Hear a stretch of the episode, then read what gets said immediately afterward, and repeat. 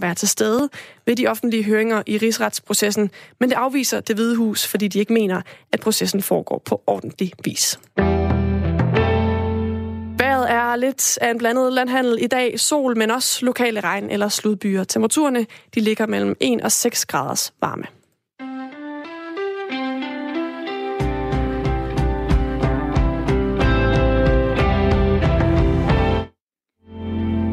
Klokken er 5 minutter over syv. I studiet er det Stine Krohmann Dragsted og Dan Grønbæk, og det er stadig den 2. december hvor vi her på Radio 4 Morgen øh, fokuserer på øh, især to historiespor her til, til morgen.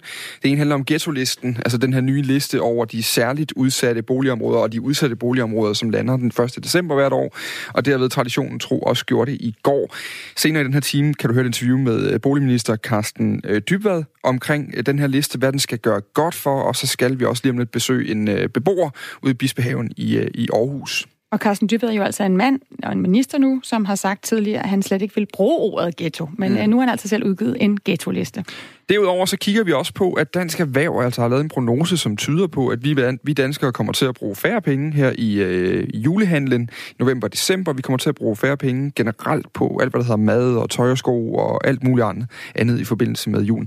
Det vil vi vildt gerne høre øh, jeres, øh, jeres holdning til. Altså, hvad, hvad har vi tænkt os at gøre egentlig? Fordi jeg kan godt blive lidt interesseret i, jamen, er det fordi, vi køber færre gaver? Er det børnene, der må vente sig til, at de får en mindre? Eller er det en lidt mindre juleand? Eller hvad er det egentlig, vi gør? Dropper vi juletræet? Altså, har du tænkt dig at skrue ned for forbruget her i øh, november-december, så, øh, så vil vi rigtig gerne høre fra dig. 1424 hedder nummeret, du sender en sms, og den starter du med R4, og så hvad du har tænkt dig at gøre her i julen. Hvis du har tænkt dig at gå helt bananas og øh, modvirke øh, prognosen, så må du også gerne øh, melde ind på det. Men øh, juleforbrug, det er morgens sms-emne. Skriv ind til os øh, på det. Klokken er 7 minutter over 7.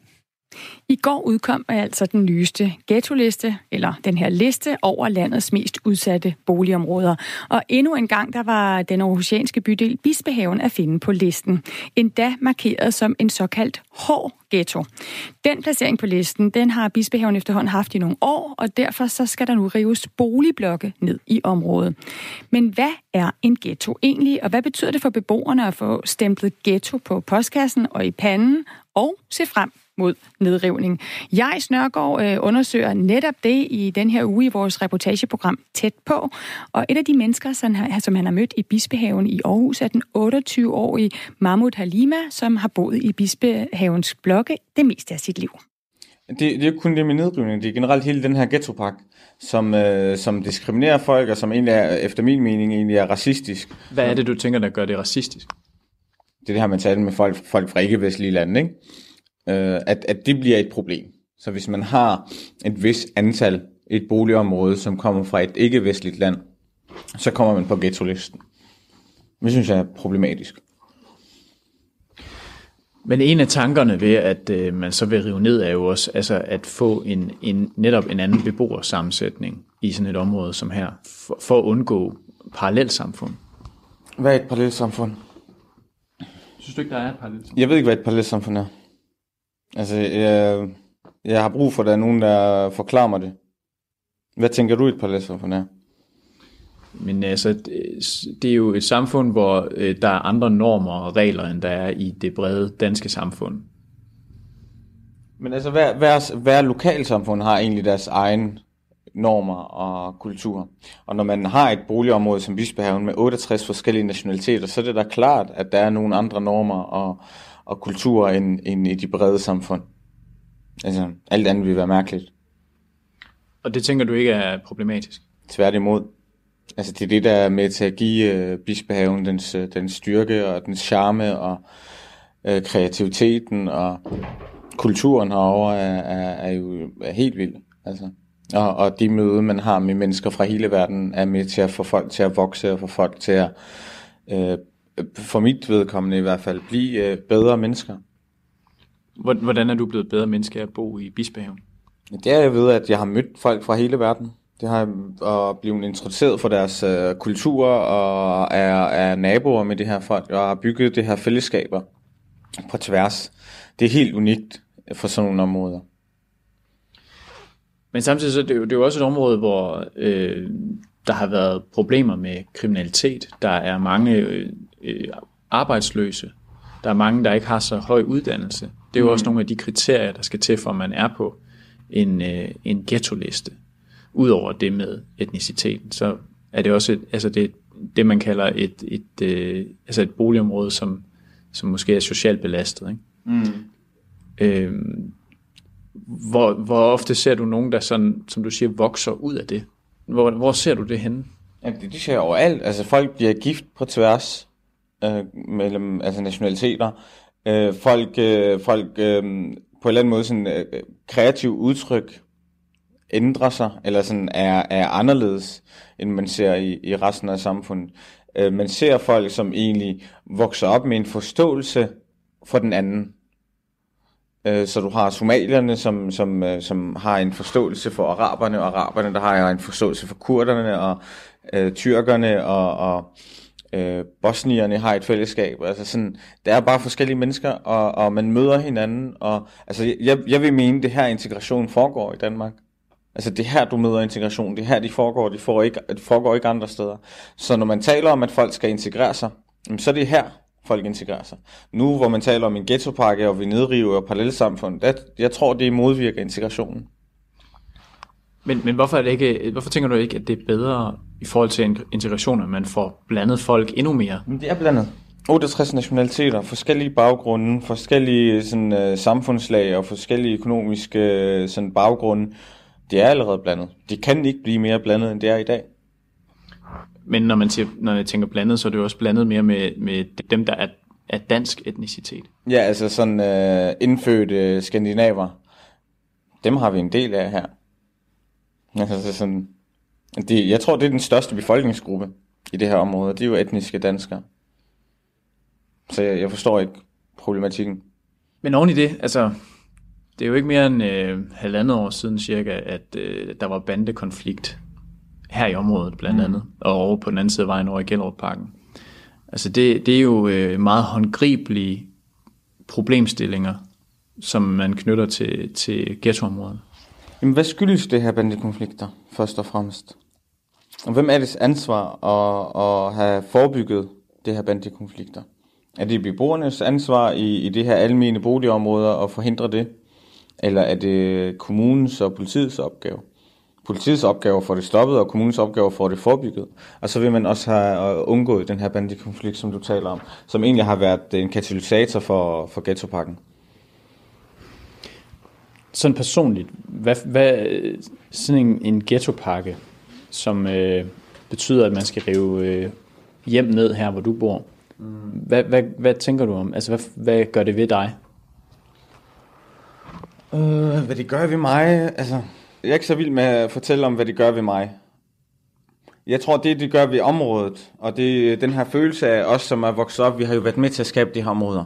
Det er øh, områder, som vi har boet i hele vores liv. Det er vi, vores identitet, er bundet op på det her boligområder. Og det er det både her i Bispehaven, men det er det på samme måde i Voldsmose og i Gellerup og i Mjølnerparken, hvor der ellers er, er, er boligområder. Øh, den her manglende respekt, man oplever som, øh, som beboer i, i det her områder fra, øh, fra øh, ja, den forhenværende regering, ikke, der har taget den her beslutning, men også den nuværende, som egentlig bare fortsætter på samme spor, selvom at FN nu også har kritiseret den her ghettopakke. Øhm, så det er jo, det er jo en, en, en frustration, tror jeg, og en vrede øhm, ja, mod, mod øh, regeringen egentlig. Så jeg anerkender, at vi har nogle udfordringer her i det her område, men det kan ikke passe, at det er den her måde, man skal løse det på. Jeg tror, at der er rigtig mange ressourcer i området, der vil kunne løse det. Der er rigtig mange aktive unge mennesker, som, øh, som vi kunne løse de her problemer i samarbejde med boligforeningen, i samarbejde med kommunen. Fordi vi er en del af den her, altså vi er en del af den her by, og vi er en del af det her samfund. Og selvfølgelig vil vi vores område det bedste. Det er jo også, de går ud over mest, når der er kriminalitet og når der er bandekonflikt. De er også beboere. Det, det er ikke øh, nogen andre. Så vi forstår problematikkerne. Men du siger, du har så også boet her siden du var syv år. Hvor gammel er du i dag? 28. 28. Så altså, hvorfor er det egentlig, at du stadig bor herude? Nu har jeg også boet andre steder, men jeg flytter selvfølgelig tilbage, fordi jeg, jeg elsker at være her. Det er det sted, som jeg kalder mit hjem, og det er her, jeg har min, øh, min familie og mine venner og folk, jeg elsker. Derfor jeg bor her. Men er der noget sådan i, i, i boformen, altså høje blokke, syv etager, som sådan tiltaler dig sønderligt? I princippet, det kunne også have været hytter. Altså, det, det, vil ikke gøre, det vil ikke gøre en forskel. Det er jo fællesskabet hos mig i hvert fald, som, som er i fokus, og kulturen. Øh, ja, det er det, som er i fokus. Jeg, jeg, altså, det er ikke fordi, jeg har et, øh, jeg elsker det her blog alligevel, men det er ikke fordi, at jeg har et eller andet romantisk forhold til, til, til selve øh, bygningerne. Det er menneskerne, der bor i bygningerne, som, som er mit fokus. Og de mennesker, som jeg er omkring, de mennesker, jeg er vokset op med. Det på en eller anden måde den identitet og den kultur, vi har været med til at skabe her, er, er noget helt unikt. Og det bliver ødelagt af den her ghettopark, synes jeg. Det er menneskerne, som bor her, der betyder noget for mig, sagde altså den 28-årige Mahmoud Halima, som øh, jeg jeg Snørgaard, vores øh, kollega, øh, havde talt med. Og programmet Tæt, tæt på, hedder det, sendes i dag kl. 10.05 og handler altså om nedrivningsplaner i ghettoen. Kvart over syv blev klokken, og i dag starter FN's klimatopmøde i Madrid. Det er lidt som med de der Absolute Music CD'er, som øh, opsamlede de største hits. Vi startede i 90'erne med øh, COP1, og nu er vi så nået til COP25 i dag. Nogen kan måske huske COP15, som blev afholdt i København i 2009. Det lød sådan her, da den daværende statsminister Lars Løkke Rasmussen skød det møde i gang. Ladies and gentlemen, excellencies, engaged people of the world. Welcome to Denmark. Welcome to Copenhagen. Welcome to two weeks where we are to perform what is most difficult in politics to make difficult but necessary decisions now in order to address mounting problems of the future. Han bød velkommen til øh, København. Vi kan nu byde øh, velkommen i radioen til øh, dig, Conny Hedegaard. Godmorgen. Godmorgen. Du var Danmarks klimaminister under COP15. Øh, derefter så var du EU's klimakommissær. Og øh, nu er du formand for den grønne tænketank Concito, samt for en øh, klimaforskningsmission for EU-kommissionen. Og så også godmorgen til dig, Sebastian Mernil. Ja, godmorgen. Professor i klimaforandringer og direktør for det norske forskningscenter Nansen-centret. Øh, Sebastian, jeg skal lige bede dig om lige at skrue en lille bitte smule ned for højtaleren i din telefon, og så har vi simpelthen også øh, selv på Eko øh, i dag. Øh, men Conny Hedegaard, vi, vi starter over ved dig. Det er 10 år, og altså også øh, 10 kopper, siden du var klimaminister, og derfor med til at lede det her topmøde i København. Hvad har vi øh, egentlig fået ud af de her kopmøder siden da? Ja, man kan sige, at København kom jo til at lægge grunden til det, der så er blevet Paris-aftalen. Altså, at man endelig fik en global ramme omkring klimaindsatsen. Altså, hvis du tager årene, der førte op til klimakonferencen i København, der var klima noget, som nogle miljøministre sådan diskuteret. Et af formålene med at få statsregeringscheferne med til København, det var jo at sige nej. Hvis vi skal løse den her klimaudfordring, så skal vi altså også have finansminister og statsminister, regeringschefer. Altså det skal være et anlæggende for hele regeringer, for hele samfund. Og vi fik jo blandt andet også ud af, det, ud af COP15, at byerne begyndte at organisere sig og blive interesseret i det her. Erhvervslivet kom langt mere på banen. Så man kan sige, at på de 10 år er der jo Altså en ting er, at vi har fået en global øh, ramme, en global retning er sat. Alle lande, nu altså undtagen USA, er kommet med. Mere end 100 lande har lavet deres nationale klimaplaner. Tusindvis af byer har gjort det, og jeg vil hæve det, at 10.000 vis af virksomheder øh, er i gang. Så der er ikke sket nok, men det betyder noget, at der er sat en global ramme. Nej, og hvis man skal være en lille bitte smule øh, kynisk, måske endda lidt, øh, lidt polemisk, vil nogen sige, så kunne man sige, at der er jo nærmest ikke sket noget som helst, for vi står stadig i, øh, jeg ved ikke, om vi står i, i, i, i møg til halsen, men vi står i hvert fald i CO2 til halsen, som det ser ud ifølge de seneste rapporter osv. Kan man, kan man sige, at der er simpelthen ikke er sket nok, Conny Hedegaard, på, tværs, på, på trods af de her kopper? Ja, det sagde jeg jo lige før, at, at der sker ikke nok, og der sker, det sker ikke hurtigt nok, det der sker. Men jeg synes, det er forkert at sige, at der ikke er sket noget som helst. Men altså, hvis du spørger mig, er hele det her system, er, det, er, altså, er vi dygtige nok til internationalt at træffe politiske beslutninger og få dem ført ud i livet, så er svaret jo helt indlysende Nej, og det gælder på alle mulige områder, men det gælder altså også på klimaområdet. Og desværre er det jo ved at være meget mm. synligt på klimaområdet, fordi vi simpelthen ikke handler så hurtigt, som videnskaben gerne vil have, at vi skal gøre. Jeg synes bare, at vi hele tiden, og det var der, din, når du siger sådan selv, du, det, det, det kan være kynisk, altså man skal også bare huske, at tingene begynder rent faktisk at at ske nu, også på nogle af de lidt store drej omkring de store virksomheder, de store omlægninger, investeringer osv. Der, og der er sket rigtig meget, for eksempel på vedvarende energi. Mm. Så øh, da vi ikke har noget alternativ, der er mere effektivt eller bedre, så må vi nøjes med kopperne. Man skal passe på med, ja, det, man må ikke nøjes med det, men jeg tror ikke, man skal undervurdere, hvad det betyder, at man en gang om året får mobiliseret hele det her, får sat kritisk mm. fokus på, hvor langt når vi, eller hvor alvorligt er situationen. Det er der altså mange andre udfordringer, verden har, der ikke har et system til. Vi skal lige over til dig, Sebastian Mernil, for jeg kunne jo godt tænke mig at stille dig det samme spørgsmål. Hvor meget øh, for din øh, del af verden, hvor meget har vi så fået ud af de her kopper over de sidste 10 år, synes du?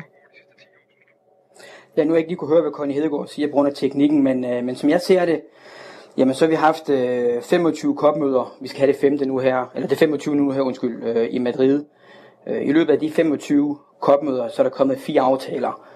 Og det vil sige, det er Kyoto-aftalen, det er Copenhagen Accord, det er Paris-aftalen, og så den, der kom i Katowice, som man nu skal til at fuldstændig færdigstille her. Øh, så, og som jeg ser det, jamen altså, så er vi langt fra at være i mål. Øh, vi ved, at øh, drivhusgasudledningen og CO2-udledningen, jamen den stiger øh, stadigvæk markant. Vi ser i dag cirka lidt mere end 30 procent mere CO2-udledning globalt set, end det vi så i starten af 90'erne. Øh, vi ramte i 2017 og 18 den højeste udledning, man har set øh, til dato. Øh, over de seneste årtier, bare for at tage det som eksempel, jamen så er udledningen steget øh, halvanden procent øh, per år. Og det vil sige, jamen vi udleder stadigvæk betydelige mængder. Og det betyder jo så, og her kommer så det interessante, og det betyder jo så, at det medfører en ændring af koncentrationen af CO2 i atmosfæren. Mm. Og det er den ændring, der er hovedårsagen til de klimaforandringer, vi ser. Så min vurdering er, at vi er bestemt ikke der, hvor vi skal være. Sebastian, øh, øh, det Connie Hedegaard blandt andet sagde, det er jo, at det her det er et, øh, det kan godt være, at der ikke er kommet den politiske øh, handling ud af det, vi kunne have ønsket os på det niveau, vi kunne have ønsket os, men det er et nødvendigt, vi har i det mindste et forum, og, og, og et nødvendigt forum at tage det i her nu. Ser du kopperne som, øh, som noget effektivt øh, organ til at, til at håndtere det her? Altså, man må bare sige, at øh, vi er ikke der, hvor vi burde være, så om det har været effektivt, øh, det tvivler jeg egentlig på. Men jeg ser heller ikke andre, andre muligheder.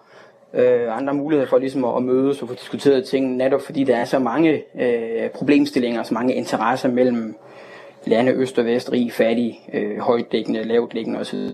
Videre, ikke? Men man kan sige, at vi er ikke der, hvor vi skal være. Altså, vi har måske rykket os lidt, men, men når vi stadigvæk vedbliver med at udlede CO2 til atmosfæren, vi stadigvæk ser, at temperaturen stiger, vi stadigvæk ser flere varme ekstremer og færre ekstremer, mere skybrud, mm. hyppige oversvømmelser, jamen altså, så er der bare lang vej nu, og der er lang vej nu, hvis vi skal, ind, hvis vi skal imødegå øh, Paris-aftalen, ikke? og det vil sige de 1,5 graders målsætning, eller de 2,0 graders målsætning. For der, hvor vi faktisk skyder eller sigter hen netop nu, jamen det er, med, det er mod øh, øh mere end 3 grader, ikke? og det vil sige, at der skal radikale ændringer til, hvis vi skal imødegå øh, den politiske ambition, som vores politikere selv har sat op. Connie Hedegaard, jeg vil gerne lige øh, læse op noget øh, her fra, fra, øh, fra Information. Det var i sidste uge, der sagde FN's generalsekretær Antonio Guterres, at det er på tide at afslutte de fossile brændslers æra. Det er et øh, nybrud, det vurderer i hvert fald Informations øh, mangeårige klimajournalist Jørgen Sten Nielsen, som i sin optag til det her COP25 altså skriver, at det hidtil har været tabu at forhandle begrænsninger i den fossile brændselsproduktion i FN's COP-proces. Øh, sågar sådan noget som øh, ordene fossile brændsler som kul, øh, olie, gas, de er end ikke nævnt i Paris-aftalen, selvom de er ansvarlige for, for 75 procent af de globale udledninger. Hvis vi lige tager de konstruktive briller på og kigger frem mod Madrid, som jo starter i dag her nu, hvad er det så, der skal komme ud af det her års møde, før vi, kan, før vi i hvert fald kan være tilfredse med indsatsen her? Altså, personligt har jeg ikke de store forventninger til Madrid, det vil jeg lige så gerne sige, fordi det skal forberede øh, en masse ting, som man ligesom har i den her kalender, der skal ske næste år. Så, så jeg tror, det er, det er også en del af problemet med kongen, at man ligesom siger, jamen når nu der er et møde hvert år, hvad skal der så komme ud af det? Altså, der kommer noget mobilisering, de har meget fokus på klima og hav på den her øh, klimakonference, øh, og der vil være, som du også peger på, meget øh, sådan vise frem eksempler på, at man går væk fra at investere i kul og sådan noget. Det er alt sammen udmærket. Men det bliver ikke sådan noget, hvor du næst om, om et par uger kan stå som journalist og sige, hold da op, tænk, der kom det her ud af, af de her kopper. Men jeg tror altså, at noget af det, kopperne kan ved, og at man sådan mødes på den der måde, det er at sætte et virkelig kritisk lys på nogle af de der lande, der ikke rykker sig, hvis ikke der er pres fra det internationale samfund. Mm. Øh, og det er jo den figur, vi har set i så mange år, at det ene land og den ene sektor og den ene virksomhed sagde, hvorfor skal jeg gøre noget, hvis de andre ikke gør noget? Og det er det, vi er kommet længere med at sige, ved du hvad, nu er der ikke flere undskyldninger. Men, men, Alle har men er det ikke et problem, at vi rykke, ikke kan, vi ligesom kan sætte... Jamen, er det ikke et problem, vi ikke ligesom kan sætte fingeren på noget konkret, der er kommet ud af de her møder her, men at det er den her vedblivende proces, hvor nogen lægger pres på nogen, der som så lægger pres på nogle andre, og så håber man på, at det løser sig? Ja, det er i hvert fald et kommunikationsproblem, fordi det er svært at forklare hvad, præcis, hvad er det, men altså, der er jo kommet finansiering til udviklingslandene. Der er kommet øh, forskellige tiltag på tilpasning. Der er kommet en aftale om skov. Der er kommet mål, de enkelte lande har sat. Som sagt er der mere end 100 lande, der nu har lavet deres egne nationale klimaplaner. Og man kunne ramse op en masse ting. Problemet er jo bare, og det var det, Sebastian Mandel jo rigtig peger på, mm. at man når ikke hurtigt nok langt nok i forhold til, hvor stor udfordringen er. Det vi bare så skal huske, det er, jamen, har vi et bedre forslag? Er der et andet sted? Er der en anden metode, hvor det kan gå hurtigere? Jeg synes jo, det er lige så træls som alle mulige andre, at øh, det ikke mm. går hurtigere, når hele verdenssamfundet skal, skal rykke frem. Ja. Men det rykker Afbryder dig lige nu, Conny Hedegaard, fordi vi skal lige over til Sebastian Merlin, netop, for jeg vil egentlig gerne lige runde af med, øh, med, med den her med lige at sige, øh, der det er en politisk proces, der fortsætter. De skal forberede en masse ting til næste år på det her øh, COP25. Er der noget, øh, der, der skal ske, hvor du ligesom vil sidde som klimaforsker og være tilfreds med, med det outcome, der har været? Altså, hvis vi skal kigge tilbage, ikke, også, ikke, så kan man sige, at øh, sådan som tingene er sket nu, jamen, så er der ikke sket nok. Så det, jeg ønsker, det er, at vores politikere de tager alvoren i det her. Men, men det virker som, det, det gør de, det, men, men er der sådan noget konkret aftag, du gerne vil have af det her med Nej, nej, det gør de ikke. Det, nej, prøv at høre her. Prøv at høre, det gør de ikke. Fordi det, vi har set over tid, det er en stigende udledning af CO2 med 1,5 procent over de seneste årtier. Den seneste rapport fra FN's Miljøagentur siger, at her fra 2020 til 2030 skal vi reducere med 7,6 procent per år. Og det vil sige, hvis man har taget det her mere seriøst for 10-20 år siden, ikke? jamen så skulle vi ikke ind i så drastiske reduktioner, som det vi netop ser nu. Og det med, at vi skal reducere mere end 7 procent per år i den globale udledning, mm det er urealistisk, som jeg ser det. Og det vil sige, at det vi sigter mod, det er højere end 1,5, og det er mod de 3,0 grader minimum. Og det vil sige, det vi skal have, det er en ambitiøs politisk øh, stillingtagende øh, til den her globale problematik, vi står overfor. Tak til øh, jer begge to, altså tidligere klimaminister Conny Hedegaard og øh, professor i klimaforandring og direktør for Nansen Sebastian øh, Mernil. COP25 var helt frem til den øh, 13. december, og det skulle faktisk være afholdt i øh, Chile, men på grund af uroligheder i landet, så blev det i stedet flyttet til Madrid. Og vi kan jo lige sige, at USA, der er måske nogen, der spørger, om de vil være med i den her. Vi ved jo, at Donald Trump har trukket USA ud af klimaaftalen, men altså, der er stadig, de har stadigvæk forhandlere med øh, til øh, COP, COP25. Mm. Spørgsmålet er bare, hvor meget de øh, har at byde på. Europaparlamentet de har op til COP25 vedtaget en resolution, altså lavet sådan en erklæring, øh, som siger, at verden står i det, de kalder en klimanødsituation. Eller er det en krise, eller er det en undtagelsestilstand? Det går vi lidt tættere på lidt senere på morgen, når vi dykker ned i den her ordkrig, som, øh, som er ganske regulær, og som foregår mellem de danske europaparlamentarikere. Der er cirka to minutter til nyheder klokken halv otte. Og vi kan lige sige, at vi har fået en enkelt uh, sms uh, på, på hele det her med COP25 og med udledning. Der er en, der skriver her, der har endnu ikke været et år, hvor menneskeheden har udledt mindre CO2 end året før. Det var også det, vi lige hørte fra klimaforskeren uh, Sebastian Mernil. Uh, ikke et, skriver vores lytter her, det er, hvad vi har formået. Altså mm. en, et, også et rimelig pessimistisk syn på, hvad der kan lade sig gøre. Måske er der nogle uh, klima-entusiaster uh, derude, som har valgt at købe lidt færre julegaver i år. Ja, det kunne være. Øh, I hvert fald så lyder det fra øh, Dansk Erhverv, at øh, det mere forbrug, vi normalt ser her over november og december, Dan, at det simpelthen jo vil, vil falde. Det er noget, vi har talt om i morgen, her i løbet af morgenen. Øhm, så det er altså ikke, at forbruget falder, men mere forbruget falder fra 9,4 milliarder kroner til 9,2. Og det kan der være mange grunde til. Øhm, det kunne være noget med, at, at det simpelthen er billigere at købe forskellige varer. Det kunne også godt være, at der var nogen, der simpelthen er mere bevidste om, at man ikke at man vil gøre noget godt for klimaet mm. måske, eller at man ikke har pengene. Det kunne vi godt tænke os at høre fra lytterne, hvad, hvad I siger. Øhm, er der, er, har I bevidst øh, besluttet ikke at købe så mange julegaver? Prøv lige at skrive ind til os på 1424 mm. og start en besked med, øh, med R4. Og lad os lige også hæfte os ved tallet et kort øjeblik, ikke? Fordi øh, vi snakker altså et mere forbrug på, selvom det falder lidt, 9,2 milliarder kroner i forbindelse med julen. Mm. Det er altså alligevel noget. Så nogen vælger måske at droppe julegaverne helt, andre de trækker lod i familien. Hvad gør I? Skriv ind til os på 1424, start beskeden med øh, R4 øh, og fortæl os, hvad I gør med julegaverne i jeres familie. Nu er der et nyhedsoverblik klar til dig med Anne Philipsen. Klokken den er blevet halv otte.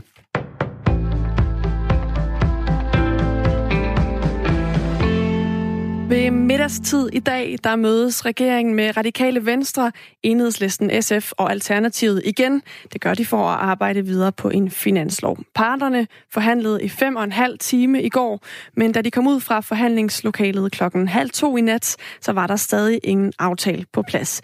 Radikale Venstres leder Morten Østergaard, han har i de seneste dage været ret kritisk, når han er kommet ud af forhandlingslokalet. Men i nat, der var der lidt optimisme og spore hos ham. Jeg synes da, at øh, det på nogen stræk øh, lysner lidt, men øh, det er jo det der med de sidste knuder, at øh, de skal ligesom løsnes på samme tid, før det hele falder i hak, men øh, øh, jeg synes det er i hvert fald, det er værd at komme tilbage i morgen.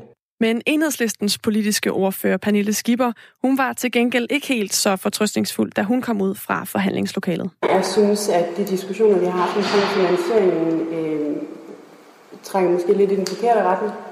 Øh, og øh, får det samlede billede af, hvor pengene kommer fra, til at se mindre socialt ud, end det har gjort tidligere. Og det er jo klart, at det er rigtig bekymrende for, for enhedslisten.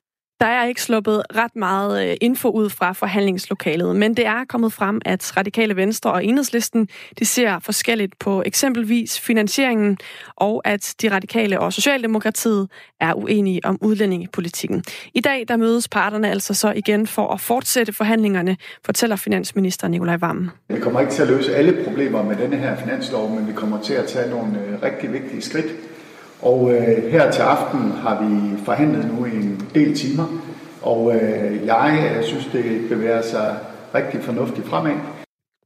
Hvis en bankkunde vil tage et lån i fremtiden, så skal lånet være afhængigt af kundens klimabelastning. Det er en af 20 anbefalinger, som en arbejdsgruppe under Finans Danmark har tænkt sig at præsentere i dag i forbindelse med et årsmøde. Det skriver Jyllands Postens erhvervsmedie Finans.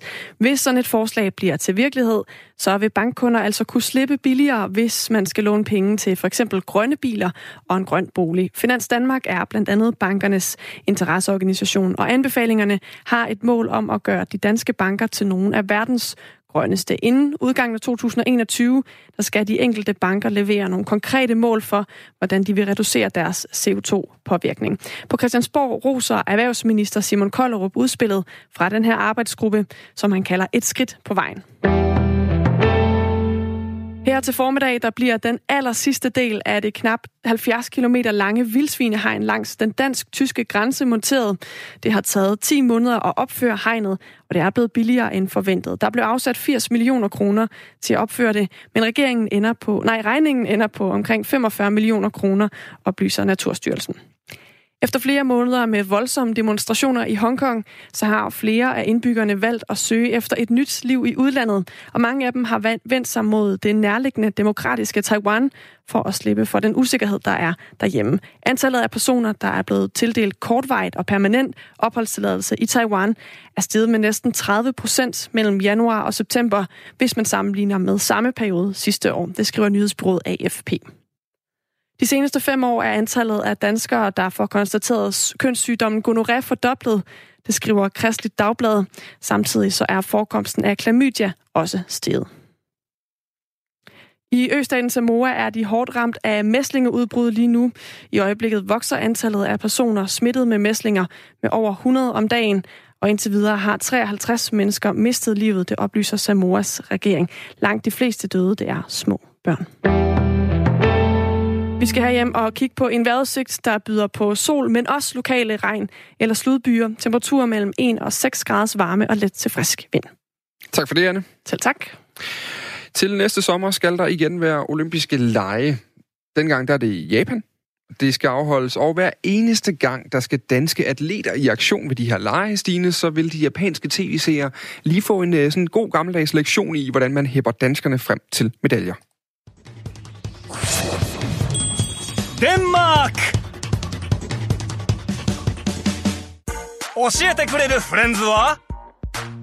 Det lyder så japansk, som det overhovedet kom til, tror jeg. Det er danske Jeremy Anderson og hans øh, to sønner, Tristan og Haruma, der står bag en decideret hæppevideo.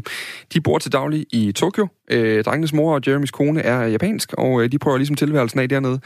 Christian Friis Bak, der er vært på vores udlandsprogram, Den Danske Forbindelse, har snakket med øh, Jeremy Anderson og sønnerne, og allerede nu, der fylder de her kommende olympiske lege rigtig meget i det japanske samfund. Det er overalt i hele byen. Ja. Altså, det er jo et år siden, de startede en kampagne med deres øh, figurer og deres maskotter og, og busreklamer og, og så videre. Og, og I har så simpelthen lavet en video for at præsentere Danmark. Øh, og vi hørte lige et lille klip fra den. Øh, hvad, hvad går det ud på? Øh, det er et klip, de, de vil bruge til at spille før, altså på japansk national TV, det vil de spille det før øh, Danmark skal i konkurrence. så hvis, øh, et håndboldteam stiller op, så, så, så viser de øh, vores, øh, vores film om, hvordan vi, øh, vi hæpper. 3, 2, 1, go! Kom så Danmark! Kom så Danmark!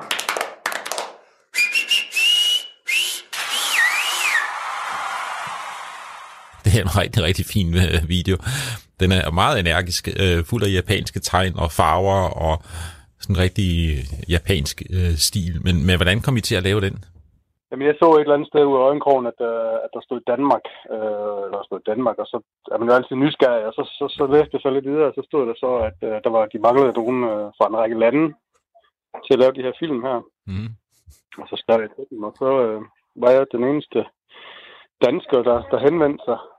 Og så uh, spurgte jeg, om vi ville komme hen til studiet, og så gik det sådan set derfra. Ja. Hvordan fik I overhovedet ideen? Jamen, jeg spurgte, jeg spurgte sådan set uh, knejderne og ungerne om, hvad, hvordan de synes, vi skulle hæppe. Altså, vi havde nogle ting op, vi havde jo lavet læge, og det, men det var så mest, det var så mest øh, fodbold. Ja. Og så spurgte jeg også sådan lidt rundt og se, om vi kunne finde en klaphat hernede. Det kunne vi desværre ikke. Øh, vi havde nogle fodbold men der var jo, de er jo fuldt med logo og sådan nogle, ja, så, øh, så det, det gik jo ikke. Ja. Altså med arle logo og hvad det er, øl-logo og sådan noget der. Ja. Så dem kunne vi heller ikke bruge. Så, så derfor så øh, fandt vi bare nogle matchende t-shirts til, til knejderne der, og så, så blev det lidt kedeligt. Men der er masser af farver på alligevel, må man sige. Der er masser. Der er fuld knald på. Der er fuld knald på. Og det, jeg tror, vi tog, den, øh, vi tog den 20 gange, tror jeg, eller sådan noget. For jeg, kunne ikke, jeg, skulle, øh, jeg skulle huske det, jeg skulle sige. Der var godt nok en teleprompter, men jeg synes, det var så dumt at stå og kigge ned i den. Det kunne jeg se, der var nogle af de andre lande, der gør. Danmark! Hej! Vores land Danmark siges at være et land med eventyr. Det skyldes, at den berømte børnebogsforfatter H.C. Andersen er født i Danmark. I vores hovedstad København finder du Nyhavn-distriktet. Et distrikt med mange farverige og finurlige huse. Kig endelig forbi, hvis du kommer til Danmark.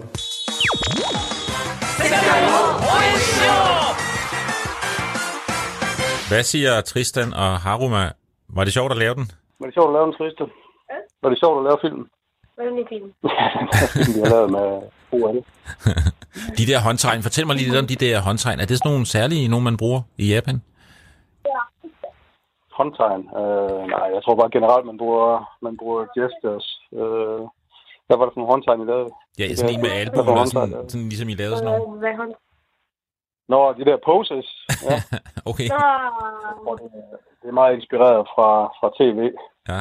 Og fra deres tv-helte. Det er en meget typisk tv, hvad hedder det, tv-helte pose. Hvad synes du, kom så betyder? Sejke! Sejke! Vi vil meget gerne høre dig hæppe på vores atleter. Vi ses på stadion. Og hvordan kan det være, at I er i Japan? Jamen, øh, vi bor i Japan. Øh, vi har jo øh, en japansk mor, han har sagt, en, en hustru og en mor, som er japaner. Mm. Øh, jeg bor i Danmark nogle år, men prøver nu lykken hernede med arbejde og job og så videre og skole. Ja. Så drengene går i skole i Japan og kan snakke japansk ja, ja, ja, det kan de, ja, de er flydende. Drengen går, den mindste han går i børnehave, og den store han går i, hvad går du i? På 4. klasse? Ja, elementary I folkeskole, ja. 4. klasse i folkeskole. Men I bliver simpelthen verdensberømte med den her øh, lille video så til ja. OL næste år? Ja, i hvert fald. Eller, ja, Japans berømte. Det er kun på NHK, der viser det. Jeg ved ikke, om den går global, men... Uh... Jeg tror, den kommer til Danmark. Det er bare en fornemmelse, jeg har. Nu er den i hvert fald kommet øh, til Radio øh, 4, øh, hvor vi jo bringer øh, noget af den. Øhm, og, og jeg synes, I er rigtig gode øh, til, at, til at hæppe. Hvor mange guldmedaljer håber I på? Hvad gør vi? Fem. Fem. Fem dårligt. Sådan. Det kører vi. Men, men tusind tak, fordi vi måtte lytte lidt med på jeres, øh, jeres, jeres video. Denmark! 教えてくれるフレンズは Og sådan fem guldmedaljer ville bestemt ikke være dårligt. Vil de sidste olympiske lege, som blev afholdt i Rio de Janeiro i Brasilien, der hentede de danske atleter to guldmedaljer. Spørgsmål. Stine Krummer Dragsted. Ja. Hvem hentede guld? Altså, den ene ved jeg jo godt. Hvem var det?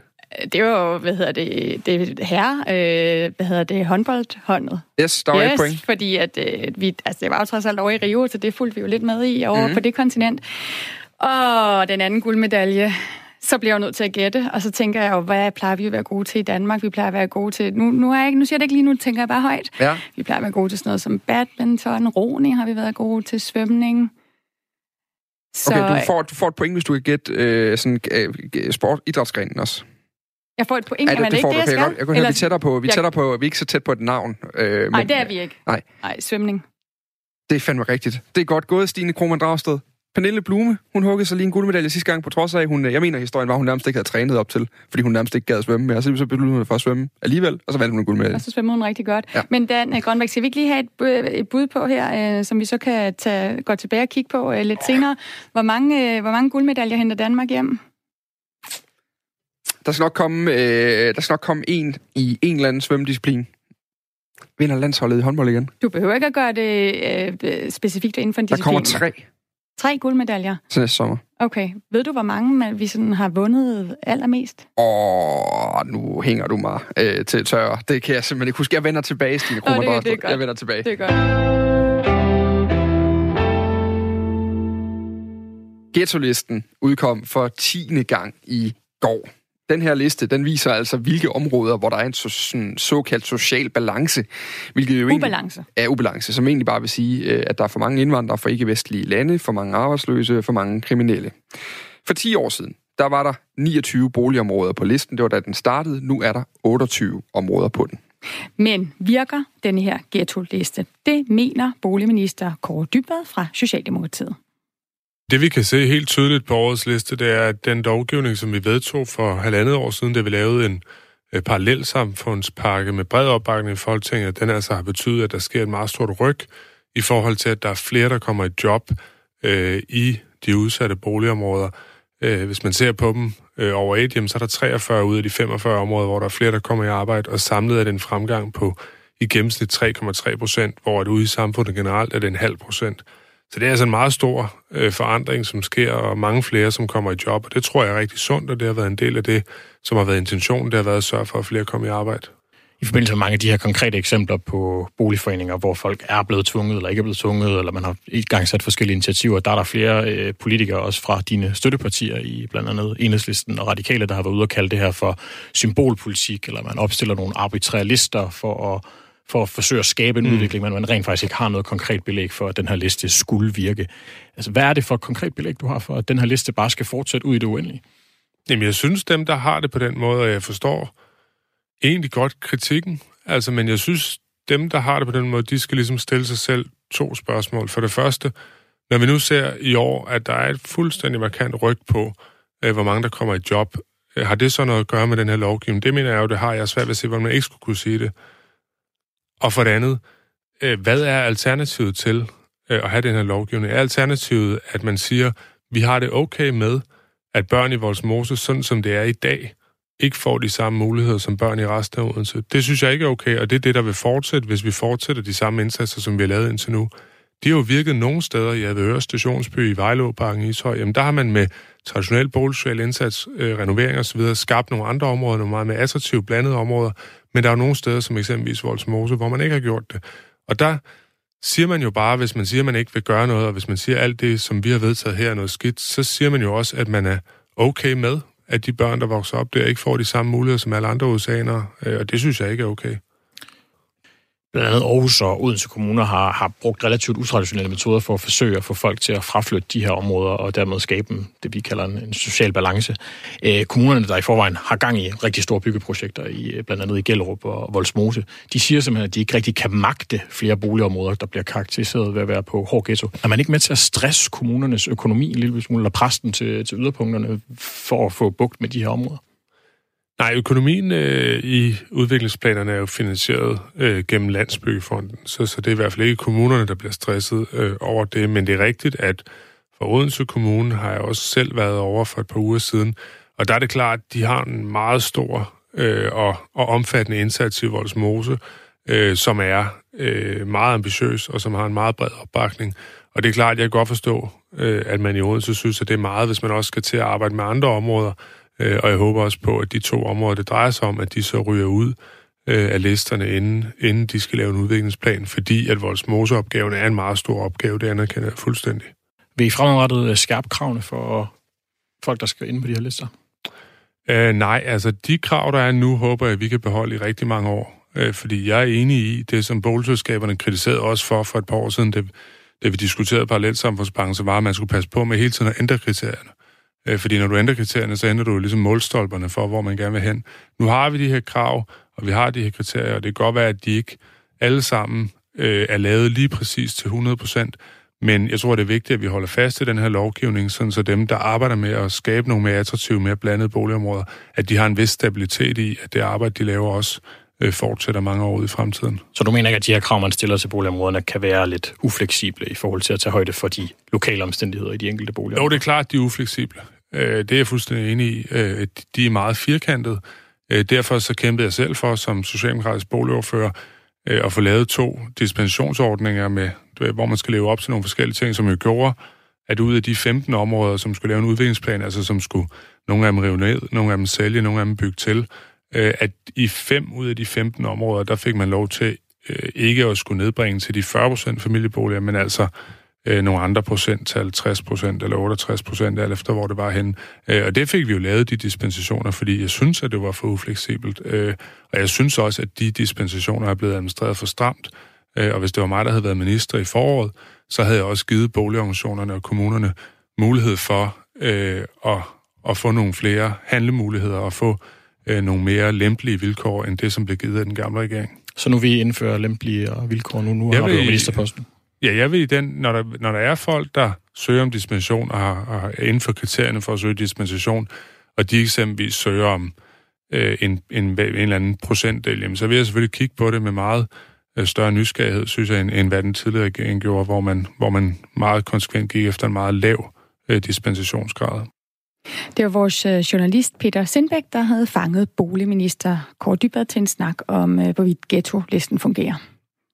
Klokken er øh, godt og vel øh, 12 minutter i 8. Godmorgen til dig, Mads Anneberg.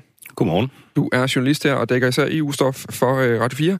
Kvart over syv, der havde vi en snak med Conny Hedegaard og Sebastian Mernil om det her klimatopmøde, der i dag begynder i øh, Madrid. Som optakt til det her COP25-møde, der har Europaparlamentet øh, skruet op for retorikken og altså erklæret, at verden lige nu står i en klimanødsituation. Men det er ikke lige populært hos øh, alle. Øh, Mads Anneberg, du har jo talt med nogle af de her danske EU-politikere, øh, som har stemt om det her.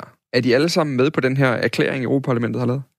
Det kan man ikke sige. Altså, der er et flertal af de danske europaparlamentarikere, som, som har stemt øh, for, men, men der er også nogen, der har stemt imod, og det, det fordeler sig sådan lidt, øh, lidt spøjst. Altså, for eksempel så har Morten Lykkegaard fra Venstre øh, stemt meget øh, klart i, imod.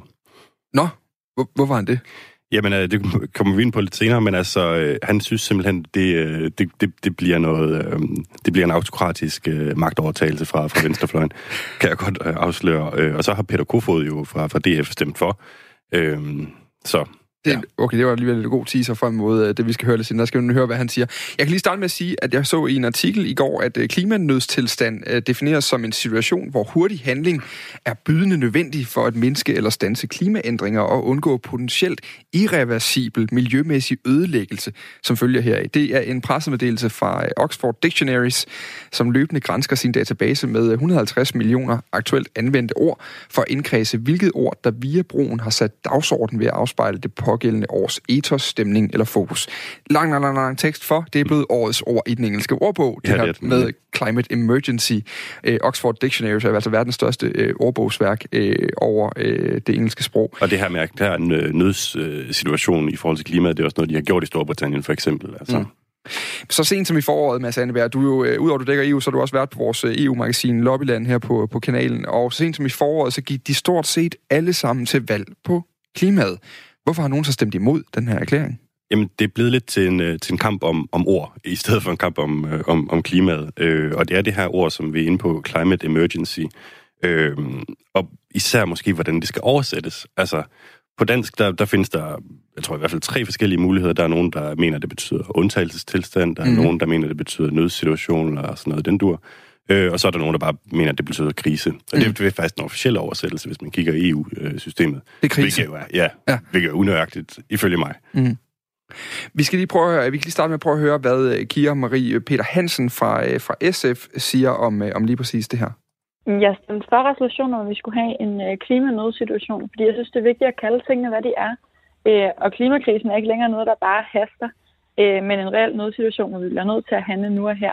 Så hun stemte altså for? Det går hun simpelthen. Øhm, og det her med, med, med oversættelsen, altså der, hvor det bliver problematisk, og det, og det kan vi jo prøve at komme ind på nu her, det er jo for eksempel, når du oversætter det til tysk, så betyder det, øh, eller så hedder det Notstand. Og der er der nogen, der tænker, okay, det minder dem om øh, det, der skete tilbage i 30'erne, hvor, hvor Hitler øh, ligesom, ja, tog, tog magten, ikke? Mm. Øhm, på, på, på en lidt en hårdhændet vis. Øhm, og, og nu kan vi prøve at høre øh, Pernille Weiss, øh, som, der var lidt bøvl med det, fordi hun var egentlig, hun var skeptisk over for det, men hun ville gerne have stemt for, kom så faktisk til at stemme imod, fordi hun er venstrehåndet, og stemmeboksen sidder over i højre. Okay, simpelthen. Og vi skal lige sige, at hun er konservativ. Ja, lige Hun er præcis. konservativ, ja. Så hun, så hun, jeg skal bare lige være sikker, hun ville gerne have stemt for, kom til at stemme imod. Ja, og hun har sagt, at hun vil nu ændre sin stemme, sådan at den er øh, for. Men der var nemlig lidt øh, palaver i hendes gruppe, ja. om hvorvidt de skulle stemme for eller imod. Og de havde faktisk et to timer langt møde om, hvad, altså, hvad, hvad betyder ordet for dem og sådan noget. Lad os høre, hvad konservativ Pernille Weiss, hun siger. der var blevet pisket en, øh, en stemning op af, at man skulle absolut bekende sig til et præcist ord for at udtrykke det, det i virkeligheden handler om, nemlig at klimaet står i en krisesituation. Når den kamp så øh, afstemningsmæssigt er tabt, øh, og det i øvrigt øh, handler om at, at bakke op om, at ja, vi står i en krisesituation, selvom vi er uenige om nogle ord, øh, så, så øh, er jeg som, som en meget klimabevidst øh, borgerlig politiker selvfølgelig med på at øh, give det et skulderklap. Altså, hvad er det, der er så farligt ved ordet, som du ser det? Jamen, sådan som uh, rigtig uh, mange lande i rundt omkring i Europa ser det, så når man oversætter uh, emergency til deres sprog, så betyder det faktisk undtagelsestilstand. Uh, det er ikke sådan, vi oversætter det i Danmark, men Danmark er jo kun uh, 5 millioner ud af en halv milliard mennesker. Du har jo sagt, at øh, det her ord, det, det giver øh, mindelser om, øh, om, om 30'erne og Nazi-Tyskland. Hvor- Hvornår brugte de øh, det her ord? Jamen, det blev brugt uh, i forbindelse med, at, uh, at Hitler erklærede Tyskland i undtagelsestilstand. Uh, det er den reference, som tyskerne fortæller mig, at de har, men der er også andre lande, der i deres uh, forståelse af ordet emergency uh, uh, forbinder det med, at, at så skubber det alt andet til side. Ja, okay. Så hun er dybt utilfreds med det her ord. Det kan man troligt sige. Men hun har faktisk stadig stemt for, Mm. i princippet. Så så slemt var ordet heller ikke. Så slemt var det heller ikke. Øhm, men nu skal vi lige prøve at høre Morten Lykkegaard, fordi han har jo stemt imod. Ja. Og øh, det havde han nogle argumenter for, øh, da jeg talte med ham. Det gjorde jeg, fordi øh, det, desværre jo endte med, var, at man fra et flertal i parlamentets side øh, accepterede en sprogbrug omkring klimakrisen, som er helt, helt uacceptabel, og som åbner en ladeport for en mere, autorit, en mere autoritær øh, måde at tale om det her på. Det er jo sådan, hvis man kigger tilbage i historien, hvis man ellers er historisk bevidst, det er der desværre ikke så mange, der er. Men hvis man er, så vil man kunne se, at hver gang, at en diktator eller et autoritært regime ønsker at øh, afskaffe Øh, lov og ret og de almindelige regler, man følger, som, som alle i samfundet er enige om at følge, så tyrer man til, at øh, en sprogbrug, der handler om, at vi skal have en form for nødret, at vi befinder os i en ekstraordinær undtagelsestilstand af en eller anden art, som, bet- som altså betyder, at man fra magthaverens side har ret til at suspendere øh, de regler, der gælder. Øh, det ser man, det så man øh, under nazismen, det så man under, under øh, kommunismen, og det ser man også rundt omkring i verden i dag. Og, og desværre har man jo det så man jo også, har man jo set med venstrefløjen før, flyttet med det her med at ophæve demokratiske rettigheder og hvad hedder det, forskellige regler, som vi lever efter, i forsøget på at uh, gennemtvinge en anden form for revolution eller revolutionsagt tilstand. Og det er jo ikke det, som den her klimakrise har brug for. Men der står jo ikke noget i resolutionen om, at, at, at man ligesom vil, vil, vil gøre noget. Altså, plus at det jo er Europaparlamentet. En, en, altså, kunne man ikke bare stemme for, hvis, hvis man gerne vil bekæmpe Selvfølgelig, gør man det. Selvfølgelig skriver man ikke, at man vil det. Det vil da også være det mest tossede. Nej, man starter et andet sted. Man starter med at skabe en tilstand af panik. Man, man sørger for at legitimere panik. Man sørger for at, at, at legitimere det at græde og råbe og skrige og sige, at, at nu, må de, nu må alle politikere hvad hedder det, gøre, foretage sig noget, der ligger ud over lov og ret, så bliver alting bedre. Det er, det er måden at forberede den form for tilstand på. Men tror du, at Venstrefløjen har noget øh, ønske om at ligesom, øh, gribe magten på en autoritativ måde i det her? Ja, det er jo det, de siger. De siger jo konstant, hvis du snakker med yderste venstre, så snakker de jo om, at, at, politikerne har spillet for lidt, og hvis der skal helt andre metoder til. Men kunne det ikke bare være, at det ordinære, vi har gjort indtil videre, det ikke rigtig har fungeret, og så vil man gerne gøre noget ekstraordinært? Jo, men, øh, jo, men jeg er nødt til at stille spørgsmål. Er du demokrat eller ikke demokrat? Ønsker du, at, at du ordner det her ved hjælp af flertalsforgørelser, ønsker du ved, at der er nogen, der tilrender sig magten for at, tage, for at gøre de ting, som, som de synes er det rigtige, med henvisning til, til at, at, at verden går under. Ikke? Det er jo ligesom set før. Det er derfor, jeg henviser til de historiske paralleller. Ja, der bliver talt med store ord her. Det må man sige. Og så, Demokrat eller er du ikke demokrat? ja, det er jo det. Øh, jeg ved ikke, man spurgte mig, eller om det var retorisk. Men så var jeg selvfølgelig nødt til også lige at ringe til, til Kira en gang til, for lige at høre, om, om, om det har noget på sig, det her med, at hun vil tilrende sig magten. Og, og Kira, det er altså øh, Kira Marie Hansen fra, øh, Fra SF, fra SF i ikke? Europaparlamentet, jo. Ja. Morten Lykkegaard, han er jo bange for, at Venstrefløjen vil bruge det her som et uh, instrument uh, til, til en, uh, en, form, en form for magtovertagelse. Kan du afvise, at Venstrefløjen vil prøve at uh, tage magten på en autoritativ uh, måde med det her? Ja, jeg synes, det er en helt vildt langt ud anklage. Der er jo ikke nogen øh, danske venstrefløjspartier, der ønsker at indsætte eller sætte demokratiet ud af spiller i stedet for at indsætte politi, bare fordi vi tager klimakrisen seriøst. Altså, det er jo fuldstændig langt ude. Altså Mads, en krig på ord, eller måske en krig om demokrati og autoritært styre, øh, ifølge Morten Lykkegaard, får den her erklæring overhovedet nogen betydning, når det bliver den her debat, der ligger op til den?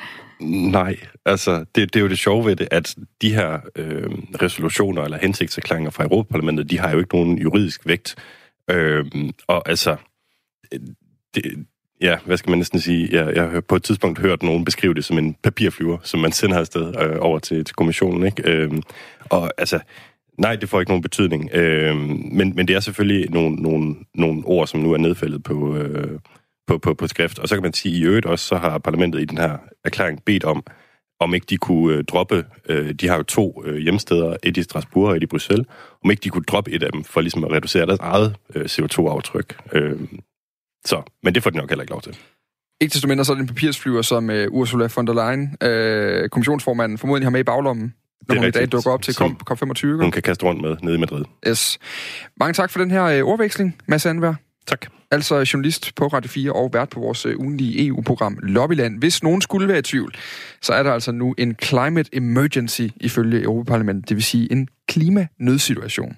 Ja, og Dan, vi har nogle lyttere, der er rigtig trætte af, at vi taler om klima, og i hvert fald, når vi kobler det sammen med jul og julegaver. Jeg kan lige læse en sms op her, der siger, at jeg er så træt af at høre på det her klimalort. Øh, kan vi ikke bare få lov til at holde jul øh, i fred? I blæser det op. Øhm, og det, det ved jeg ikke, om vi gør. Pardon my men French. Ja.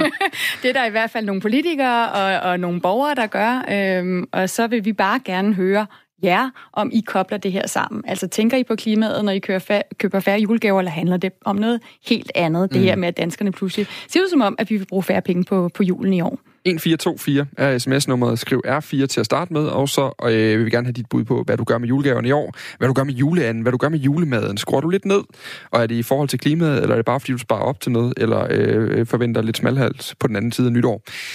Vi har også et andet øh, hængeparti, vi lige skal forbi, inden øh, klokken bliver 8. Stine, øh, du fik øh, sat mig på lidt af en øh, opgave tidligere, i forhold til, hvor mange medaljer Danmark egentlig har vundet. Vi taler OL. Mm. Vi øh, hørte lidt om, hvor gode danskerne er til at hæppe, og hvor meget de forbereder sig på det, når vi skal til, til Japan Ja. her til næste OL. Men øh, det, jeg jo så gerne vil vide, det er, hvor meget har vi egentlig vundet øh, tidligere? Fordi jeg tror, det er noget med, at man sætter næsen op efter 10 medaljer i alt, ikke?